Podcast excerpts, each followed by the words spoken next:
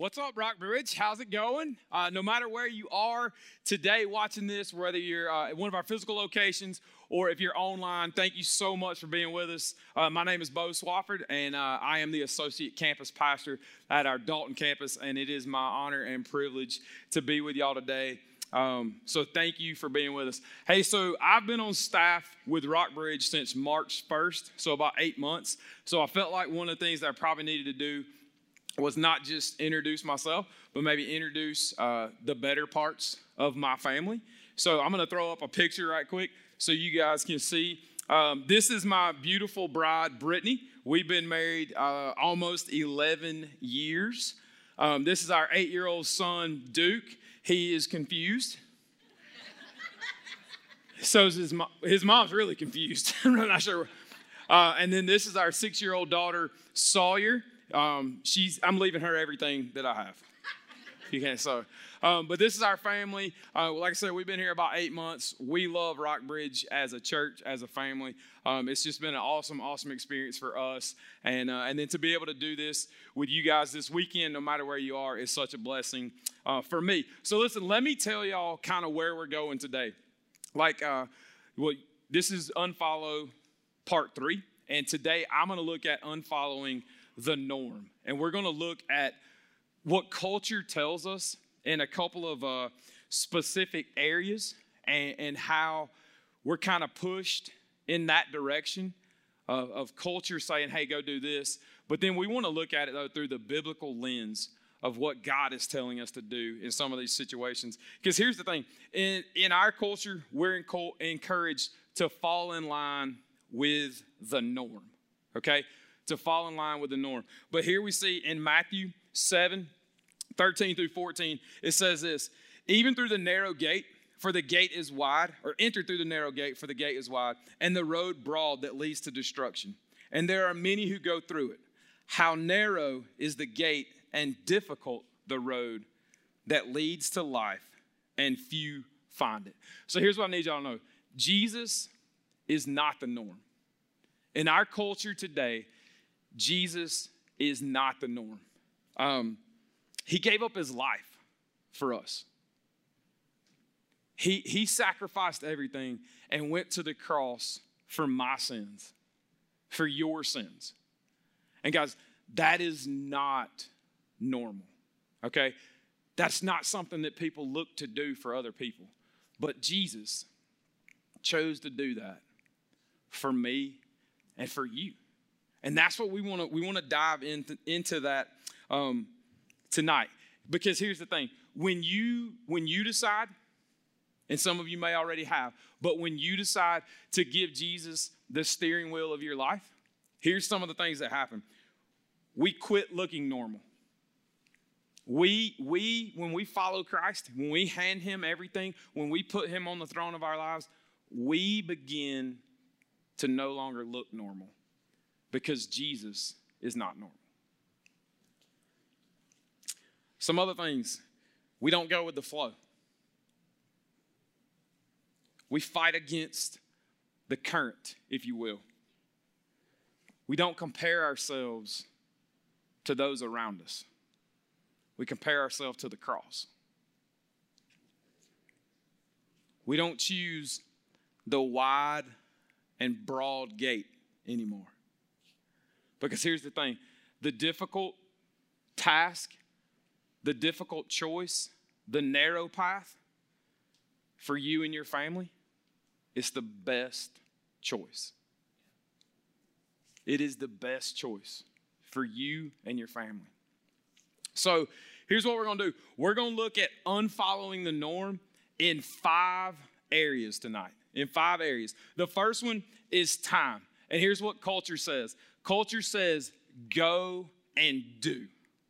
Go and do. With your time, just go. Just go 100 miles an hour. Here's what God says, though. He says, be present. Rest. And remain in me.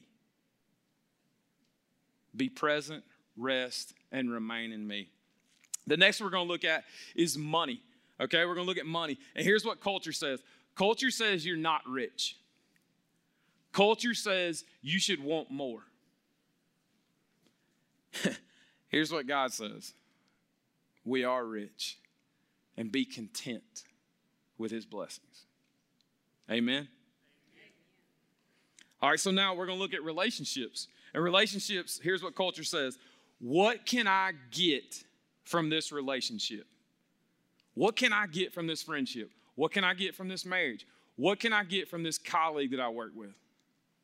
Here's what the Bible says, though. Be patient with each other's faults. Stand beside them. Bear one another's burdens. The next one we're going to look at is appearance. Culture says to look this way, to dress this way, to support this cause and get their bumper sticker. Here's what God's word says. Set your mind on me. Set your mind on me. And then the last one we're going to look at tonight is sacrifice. Culture says, do what's best for you. Do what's best for you. Do what makes you feel the best. Listen to your heart. Jesus says, deny yourself and follow me. Deny yourself and follow me. So listen, before we get started, let's bow our heads, pray, and then we're going to jump in. Lord, I thank you so much for today. God, I thank you for this opportunity for us to hear your word. And Father, I would pray that your Holy Spirit would come right now and would begin to soften our hearts. Lord, begin to open our ears that we can hear and receive everything that you have for us today. So God, come. Send your Holy Spirit moving in this place right now. It's in Jesus' name we pray. Amen. Amen. Hey, so I want to pull this picture back up of my family because I want to tell just a real quick story about this. So Duke, who just turned 8 in September, was born in 2013. And when he was born, my wife, Brittany, and I were actually remodeling our home. And so we had to move out of it the month before he was born and the month after he was born. Young marrieds in the Rockbridge world, don't do that, okay? Just cancel that out. Come see me. I'll talk you out of that one. So we lived with a couple. They were our marriage mentors. Awesome people, Mo and Suzanne Pickens. They live in St. Simons Island. Just a great family. And, man, they just invited us in. So it was them, their 4 kids, me and Britt, and then here comes a 4-day-old coming to the house. It was awesome. But Mo and Suzanne, as great people they are, they both graduated from Clemson. So they have their faults.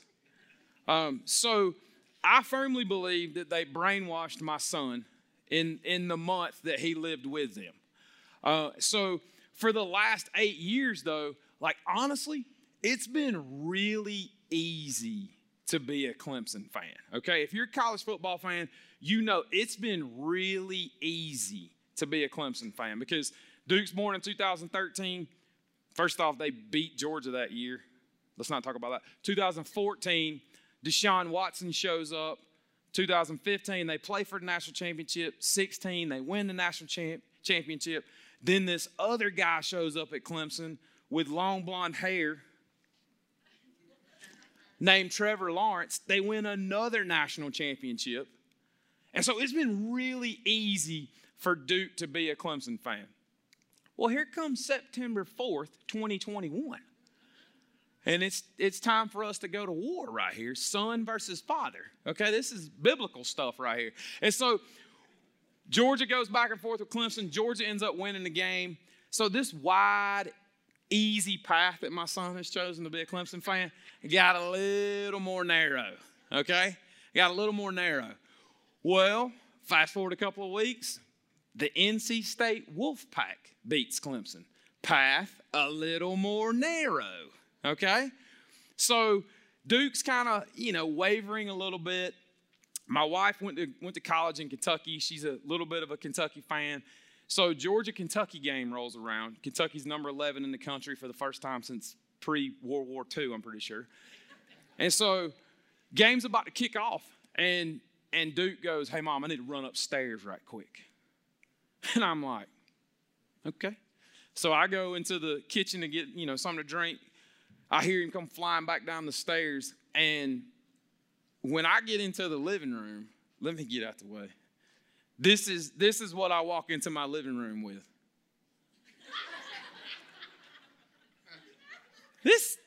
This geek went and found a full-on Kentucky uniform. And so he's just kind of sitting there, look at him, just chilling, just being him. And so what we discovered is that my man maybe is not so much a Clemson fan as he must. He just enjoys aggravating his father, which I'm sure there's other people that get that as well. But when we talk about that, when we talk about how easy it was to be a Clemson fan, especially when they're winning championships, especially when they've got the next Peyton Manning as their quarterback, I think it's very true in life. I think the choices that we make sometimes are totally focused on that easy, wide path. And listen, there's tons, okay? There's tons of things that we could talk about in culture tonight. I just chose these five because they hit home with me.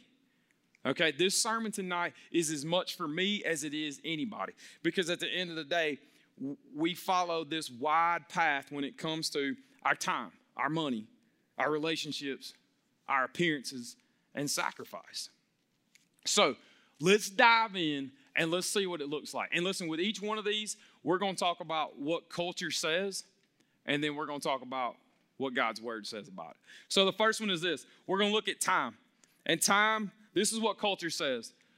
Culture says work 60 hours plus per week. You work. You go and you work and you make money and you just go as hard as you can go. You know what else it says? It also says put your kids in every activity you possibly can. Gymnastics, cheerleading, travel sports. And listen, I just told you, I'm talking to myself right here, okay? Britt and I are having these conversations right now going, you know, what do we do? How do we protect the time that we have with our kids? Yes, if my son wants to be the next Trevor Lawrence, I fully support that.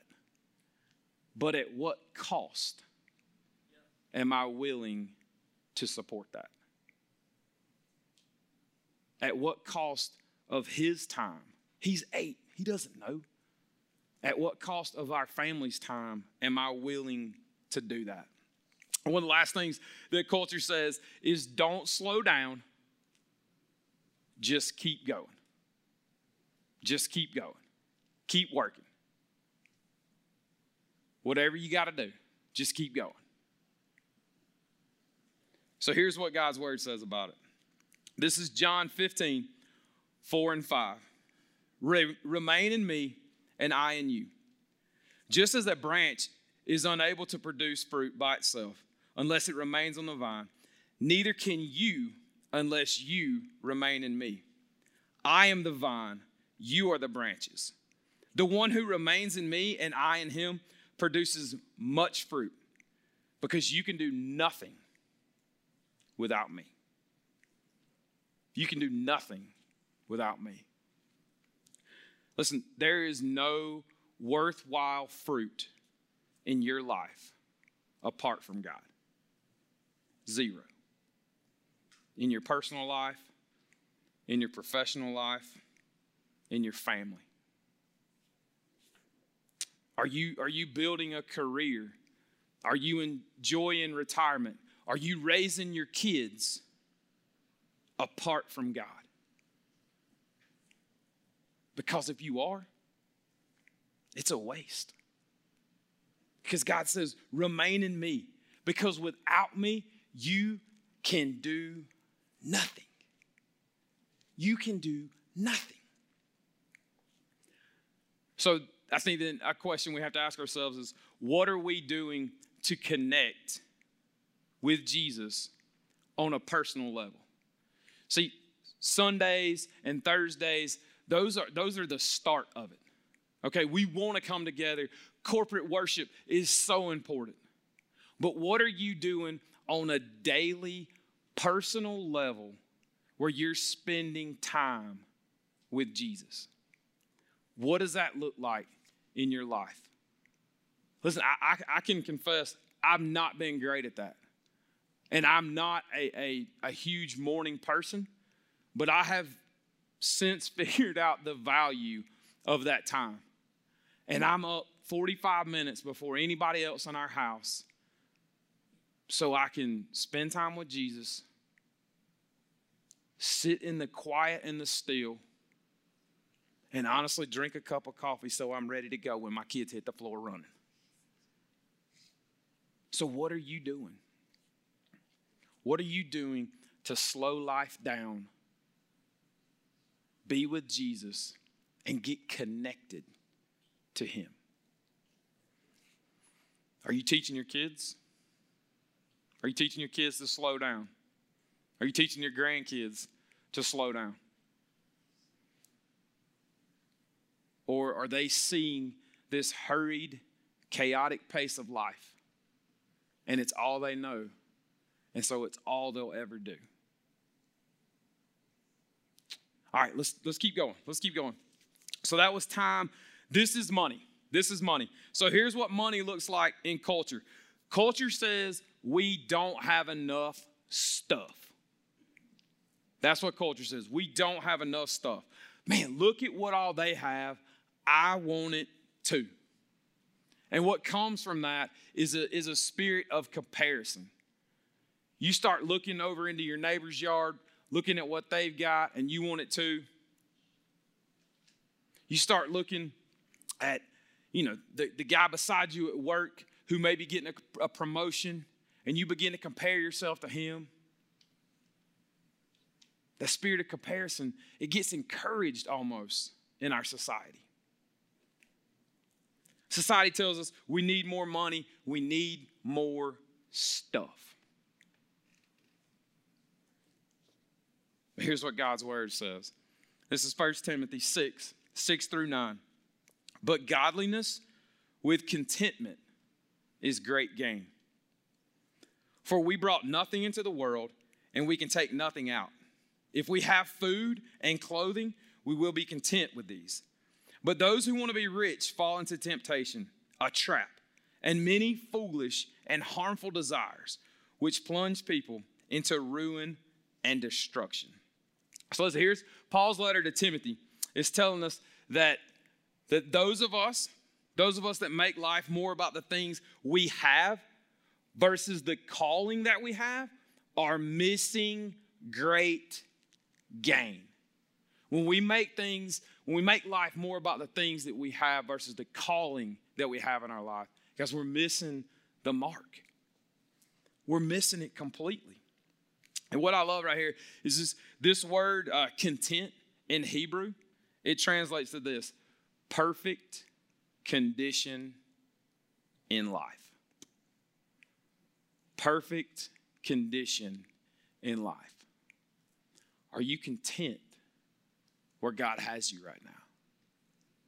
And listen, I know for me, for a long time, the word content, it kind of had a negative connotation for me. And I think it's because I probably confused it with the word complacent. And that's not the case. See, complacent means refusing to work to improve. But content means perfect condition in life. Are we content with the blessings and calling that God has given us? Are we content with who Christ is in our lives? See, the joy of knowing Jesus as Lord is what makes us rich. There's not a single thing that we can buy. There's not an amount of money that we can bring into our family that will ever equal the joy of knowing Jesus Christ as Lord and Savior. Amen? Matt says this, and I love it, and it's so simple, but Jesus plus nothing equals everything. Jesus plus nothing equals everything. And listen, that's contentment. That's being content in life. I've got Jesus. I don't need anything else. All right, let's keep this rolling right here. So the next one for us is relationships.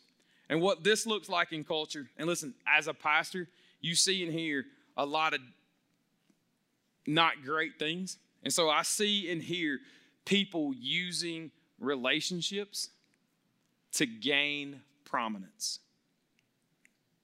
I see people that pursue people to get what they need.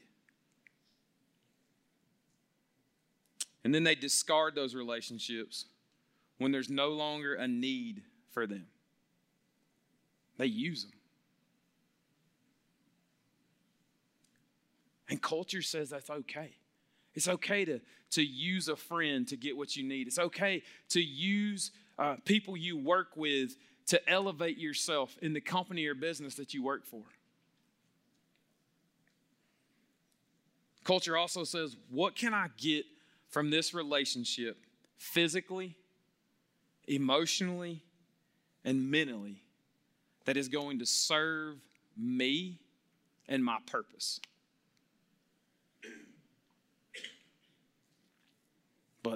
But God.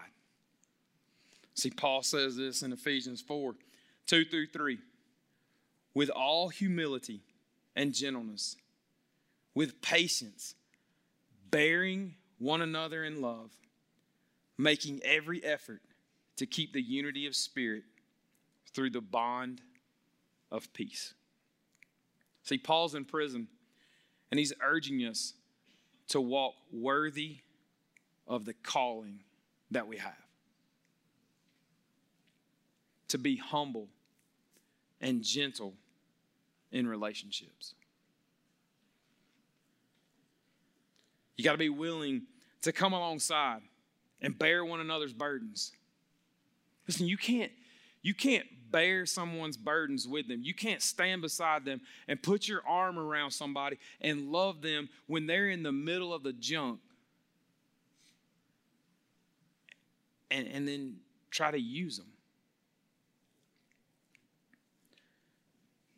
The other part that really hit home with me, that really pushes me as a member of the body of Christ, is not allowing division to be part of the relationship, but working for unity in the body of Christ. We can't allow division to be a part of any relationship. We can't allow it to be a part of our marriage. We can't allow division to be a part of our colleagues, of our friends. And listen, here's what happens. Here's what culture is telling us that causes division is this: race, political differences, hardships, and differences. We allow these things to come between the relationships that we have in life. But we have to be willing to fight for unity. As the body of Christ, we have to be willing to stand beside people, no matter what they look like, no matter where they come from, no matter what side of this political divide they're on. It doesn't matter. All that matters is that we know them and we love them. Because here's the thing. The reason why we fight for unity, and listen, I am as competitive a human being as has ever walked the planet, okay? I promise you. And so this resonates with me. The reason why we fight for unity is because division in the body of Christ is Satan winning. And I refuse to let it happen. Division in the body of Christ is Satan winning. Okay, So that's relationships. Let's keep going, because next up for us is appearances. And appearances here in the Bible Belt gets a little tricky sometimes, okay? Because here's what it says about appearances with culture. We've become consumed with looking like those around us.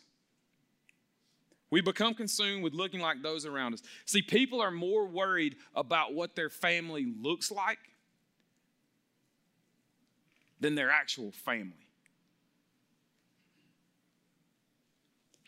They're concerned of how they appear to the people around them. And listen, I said in the Bible Belt, listen, in the Bible Belt, I've seen it. I probably have experienced it, honestly. We'll go to church just to keep up appearances. We'll go to church so people don't think anything's going on.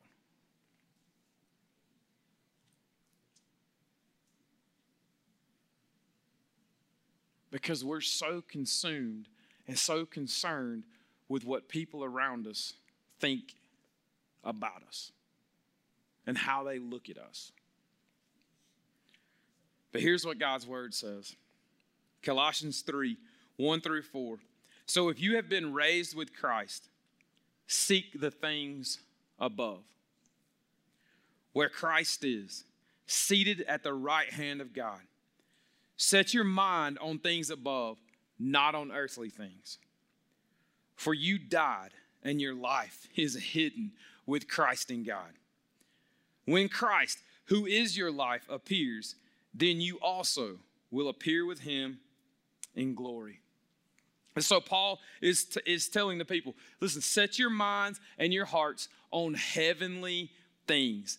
Quit worrying about the junk. Because when you choose to follow Jesus, the earthly junk doesn't matter anymore. What you look like, where you go, who you're around, none of it matters anymore. Because you are hidden with Christ in God. It doesn't matter what I look like, because here's what they need to be looking at is the Christ in me. That's all they need to see is the Christ in me. So our appearances fall aside. And all they see is Jesus. All right, let's jump to the last one. Sacrifice. We talk about this in culture. This is pretty easy. There's not a lot of sacrifice in our culture today. There's not. Because we do what pleases us in culture today. See, culture says it's okay to be selfish and to be self-centered. It's okay to put yourself and your agenda before others. Because it's yours, and you deserve that.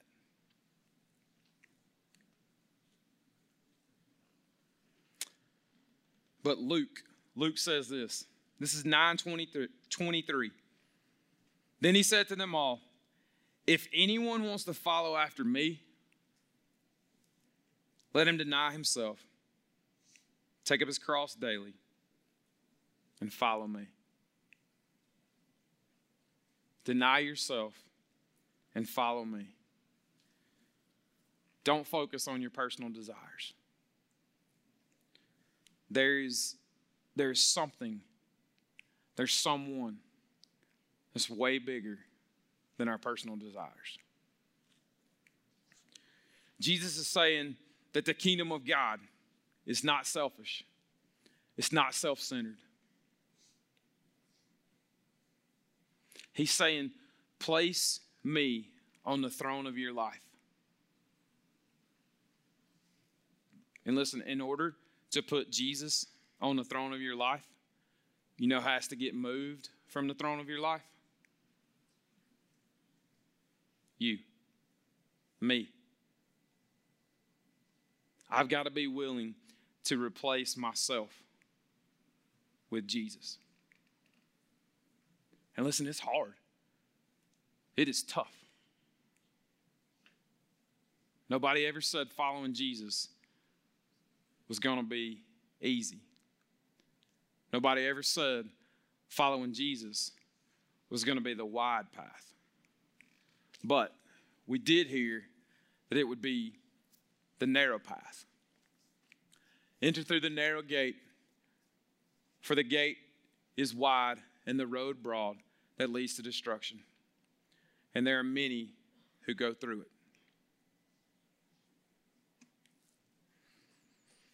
How narrow is the gate and difficult the road that leads to life, and few find it.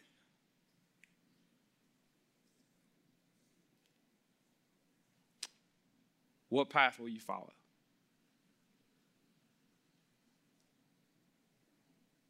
I said it, following Jesus is different. It's not normal. It's difficult. And the reason why it is because Satan makes that wide path very attractive. He puts things in front of us that culture says we won't. But we have to be willing to choose the narrow path. Because the narrow path, it leads to life. It leads to life. And life is freedom. Life is being like Jesus. And guys, freedom, you get freedom from comparison. You get freedom from selfishness and self-centeredness. You get freedom from the worry of appearances. Sometimes it's so hard for us to focus on who Christ wants us to be because we are so focused and attempting so hard to be who we think the world wants us to be. In Christ, there's freedom from that. See, when we choose to be like Jesus, it means loving our family. It means unity in relationships. And it means being centered on God. So today, as we finish, as we close, I want to leave you with two questions. Do you choose freedom? Do you choose freedom? Freedom from culture. Freedom from a world that doesn't want you to be content. Freedom from a world that says you're not rich, that you're not good enough.